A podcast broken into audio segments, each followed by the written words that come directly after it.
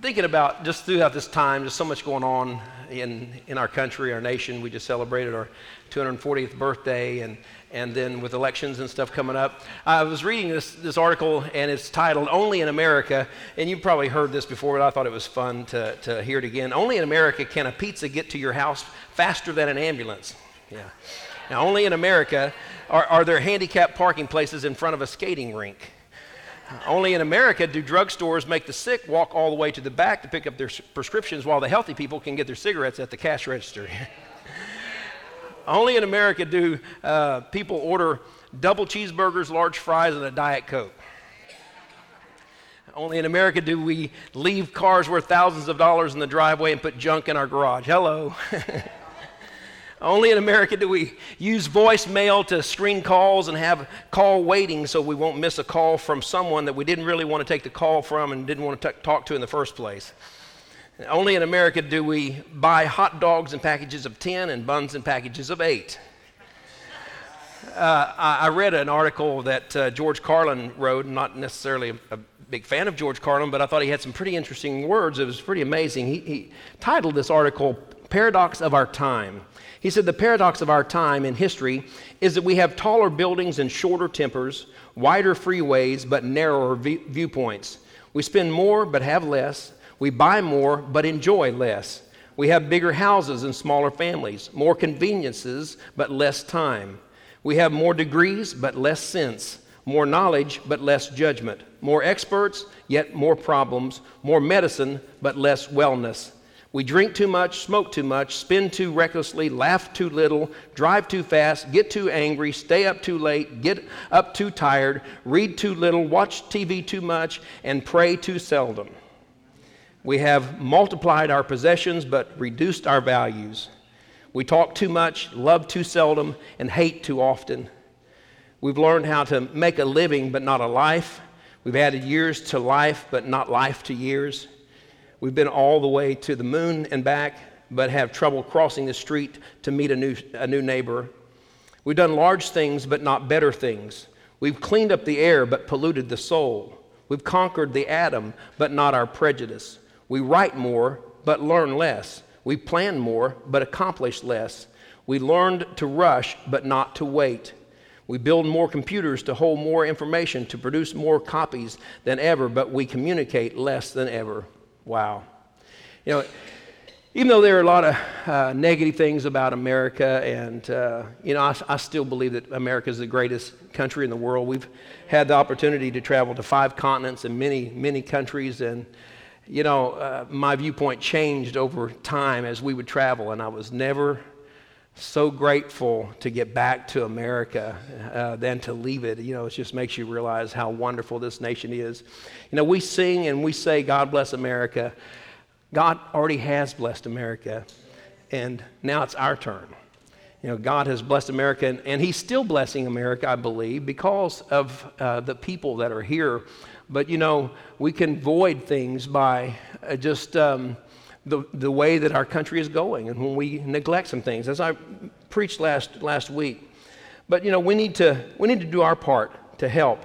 You know, we, we can be good citizens, we can vote, we can be patriotic, we can salute the flag, we can sing the nas- national anthem, we can show courtesy to all people, especially elderly that we're as we're getting older. We can obey the laws, we can um, elect officials and not park in handicapped parking spaces if you don't have a, a placard, but you know, that's really not enough. I want you to open your Bibles to 1 Timothy chapter 2 and verse 1. 1 Timothy chapter 2, verse 1. Paul writing to Timothy, this young pastor, he's giving him some instruction, and these words still hold true for us today. We can make a difference in this nation again. Amen. Paul says in, in 1 Timothy chapter 2, verse 1, verse 1, I urge then, first of all, that requests, prayers, intercession, and thanksgiving be made for everyone, for kings and all those in authority, that we may live peaceful and quiet lives in all good godliness and holiness. This is good and pleases God our Savior, who wants all men to be saved and to come to a knowledge of the truth. You know, the Apostle Paul really gives us some instructions here on some things that we can do to bless America. Uh, and the first thing he brings out in the first two verses is that we can pray unceasingly. Then we see also in verse 2 that we must live righteously. And then he wraps it up by saying that we must evangelize fervently. I want us to think about those things and to consider how we're doing in those areas, and maybe to consider about uh, doing a little bit more in those three areas. First of all, in the verse, first two verses, Paul says, I urge that requests, prayers, intercession, and thanksgiving be made for everyone, for kings and all those in authority.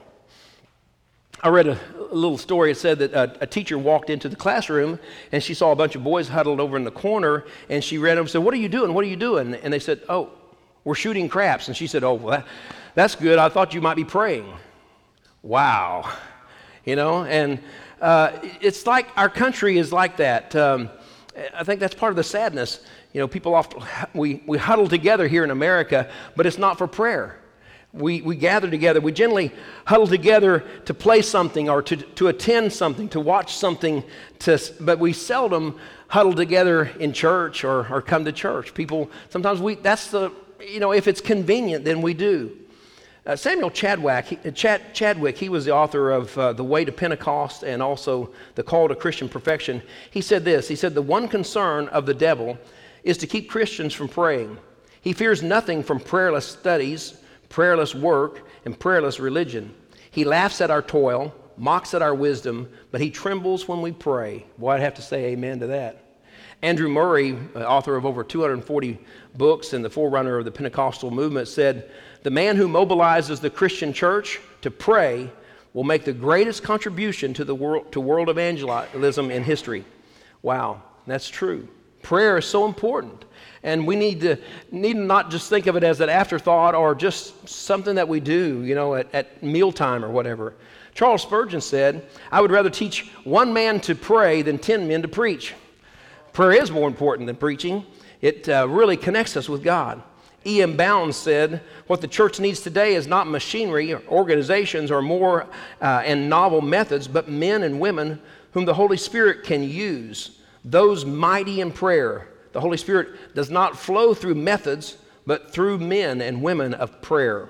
Amen. That's true. wants us. We are the temple of the Holy Spirit. We're the vessel that God uses.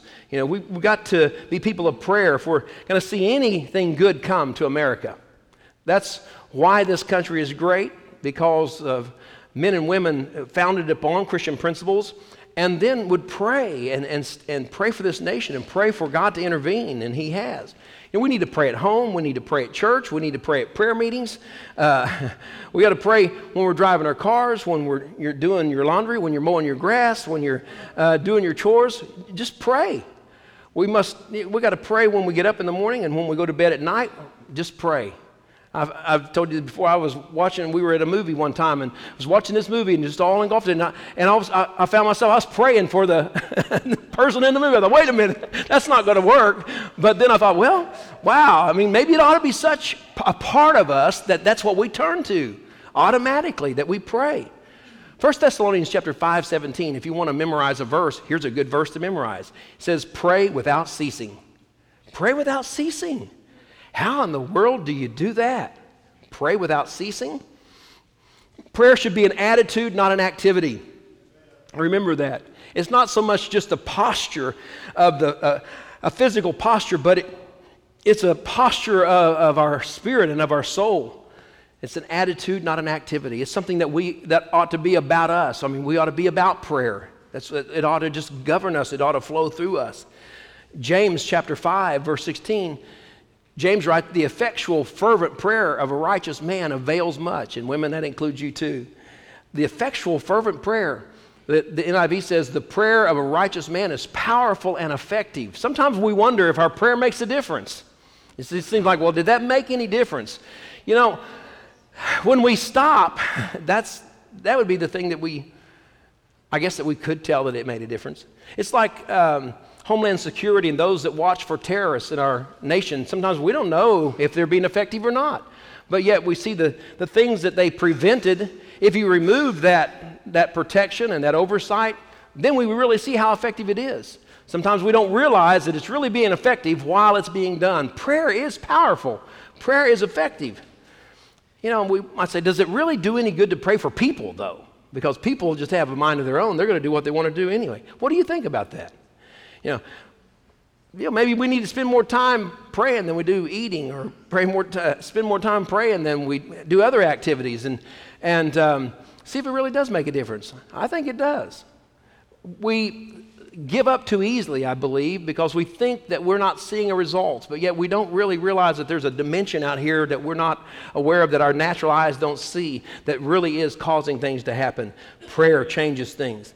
So Paul says, I urge you then, first of all, that requests, prayers, intercession, and thanksgiving be made for everyone, for kings and those in authority, that we may live peaceful and quiet lives in all godliness and holiness.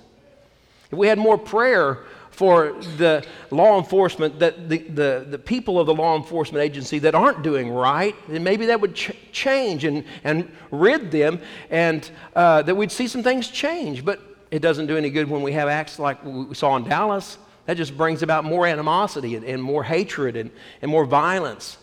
We're seeing some outbursts of what is, is happening in our country, and people, it's up to you and I to stand up. And the first thing is to pray and pray unceasingly. The second thing that he encourages us to do is to live righteously. Well, we ought to know that. We ought to know that that's our responsibility, but sometimes we just kind of take it for granted. He says there in verse 2, he says that we may live peaceful and quiet lives in all godliness and holiness. God wants us to be godly people. He wants us to be holy people. How you doing on that?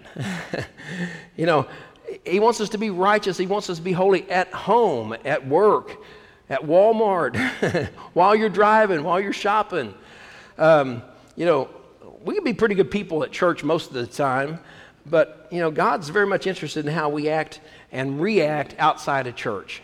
How you doing on that? 1 Peter chapter 2 verse 12, Peter says, "Live such good lives among the pagans that Though they accuse you of doing wrong, they may see your good deeds and your good life and glorify God. Live such a good life among unbelievers that even if they accuse you of doing something wrong, that your life's going to produce uh, uh, and glorify God. Wow. There, there's four ways, that, four basic ways that we can do this, live a, live a righteous life, or in, we can improve our, our righteous living. First is to follow the, the example of Christ. You know, Jesus said in, in John's gospel, he says, I have set you an example that you should do as I have done for you. So, you know, the old thing that's been around for years, WWJD, what would Jesus do? You know, just follow his example. That'll help us to live a righteous life. The second thing is follow the example of godly peers. You know, the Apostle Paul said to the Corinthians, he said, Follow me as I follow Christ. So find someone that, that is that's living a righteous life and emulate them. You know, um, let them be an example to you. Then we need to acknowledge that uh, we have shortcomings and faults and repent and change, change your attitude. You know, we need to examine ourselves and see where we're falling short and repent and ask God to help us and change our attitude. The fourth thing is, is read and do what the Bible says. Just read the instructions and do what he says. James chapter 1 verse 22 says, "Do not merely listen to the word and so deceive yourselves, do what it says." he didn't just write it down for us or just to read it every once in a while. He wrote it so that we would hear it and then do what it says. Paul told Timothy in the third chapter of 2 Timothy, he said, All scripture is God breathed and is useful for teaching, rebuking, correcting, and training in righteousness so read the word and then do what it says. How can we bless America? Well, we can bless America by praying unceasingly, by living righteously. And then the third thing he brings out in this scripture is that we must evangelize fervently. What does that mean? It means with passion. Where's the passion in the church anymore? It's like, yeah, we, we're just a, a, a group of dry bones. And that's what we do need to pray. That's why I was praying today. Lord, just raise up an army of believers that uh, or let these dry bones come to life. And a great army of believers who not only just take our country back, but uh, make a difference in this world. I, believe we're living in the last days. I believe that this is the closing hours. And, you know, I, I want to see the church go out in a blaze of glory, not, you know, a defeated foe. And I believe that's up to us. It's really what we do. God wants, God wants people to be saved, not just a select few. And so, who are we to select who we're going to witness to or whatever? It needs to be a lifestyle. Evangelism needs to be a lifestyle, and it needs to be fervent. Leighton Ford was one of Billy Graham's uh, associates, and he would preach times when Billy wasn't there. And, and uh, he said, he told the story, he said he was speaking in an open air meeting in Halifax, Nova Scotia. And um, Billy Graham was supposed to speak the next night. And so uh, he was speaking. Well, uh, Billy Graham got there early and he came in and he had a cap on and some sunglasses and sat down on the ground. It was just an open air meeting. And sat on the ground there behind some. And uh, directly in front of him was an elderly gentleman, he said, who seemed to be listening pretty intently to the, the message that was going forth. And when Leighton Ford invited people to come forward, well, uh, Billy Graham decided that he would do a little personal evangelism. So he tapped the man on the shoulder and, and he said, um, Would you like to accept Christ? He said, I'll, I'll be glad to walk down with you to, uh, if you'd like. And said the old man looked up at him, looked him up and down, thought for a while. He says, I think I'll just wait till the big gun comes tomorrow night. he was going to wait for Billy Graham to come, and it was Billy Graham talking to him personally, you know. Evangelism is not just the job for the big guns, okay? It's for us. It's for the little shots, you know, not just the big shots. It's for each one of us. And, you know, we need to be involved in it. Um, it means, you know, evangelism, the definition is bringing the good news of Jesus into every human situation and seeking to convert individuals and, you know, our society around us by the divine power of the gospel. Bringing Jesus into every circumstance and situation. How do you do that? He's got to be with us. He really does. It's not just a program that we do every once in a while. You know, it's, it's a passion. Evangelism has to be a passion. Because when it's burning inside of you, it will, it'll show on the outside. Many years ago, amen, many years ago, um, the preacher D.L. Moody was criticized by his, evangelist, his evangelism methods, and he made this statement. He said, uh, I like my way of doing it better than I like your way of not doing it. so, you know, well, what's the right way? Well, you know, I believe the Holy Spirit will help. One thing it does say, it says to do it passionately and, and not to be, you know, rude in, in doing that. You don't beat somebody into, into submission or whatever. Statistics show, and this is sad, statistics show that 95% of all Christians never lead anybody to Christ in their entire lifetime. 95% of all Christians never lead anybody to Christ in their entire lifetime.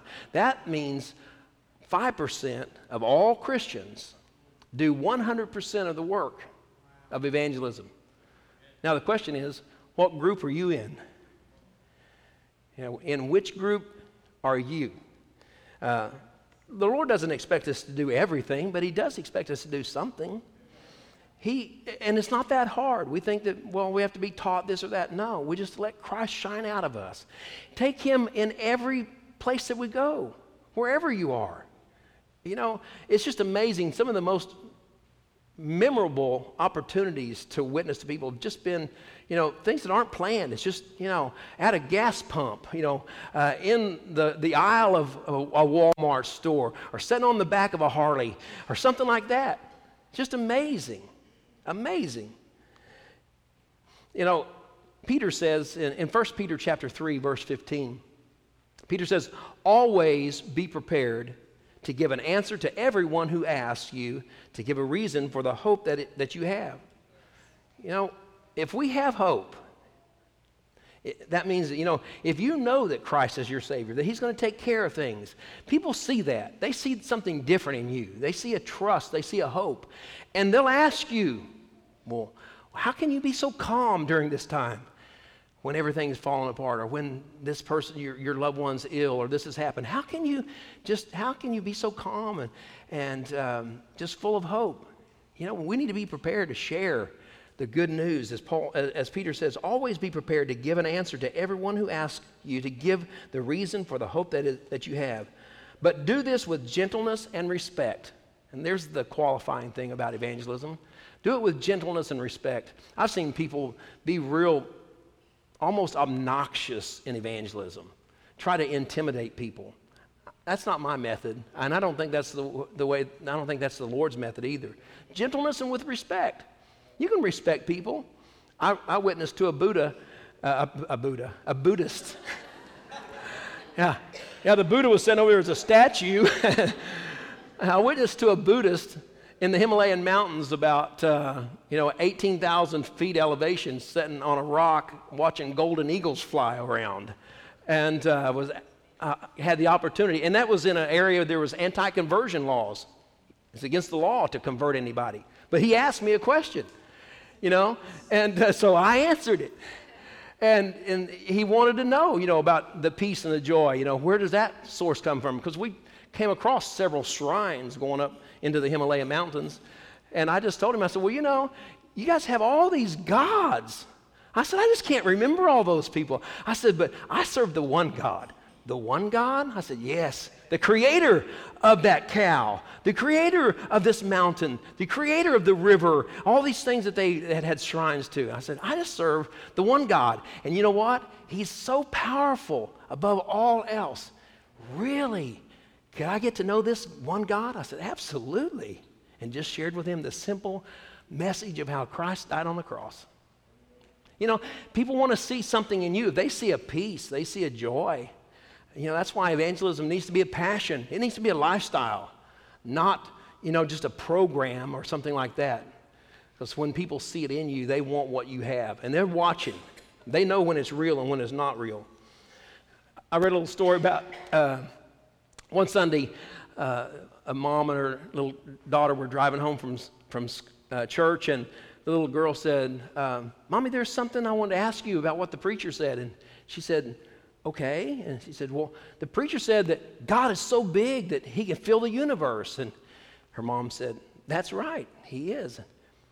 Well, but mommy, he also said that uh, he comes to live in your heart. And, she, and the mom said, that's, that's right. She said, Well, she sat there for a little bit thinking how kids do. And she said, Well, mom, if God's that big and he comes in us, wouldn't he shine through? Wow. You know, he should shine through. If he's that big, we need to let him shine through. You know, he ought to be real, and we ought to be real. We ought to be passionate about loving him, living for him, being used by him in prayer so that he shines through and that the people around us want what we have.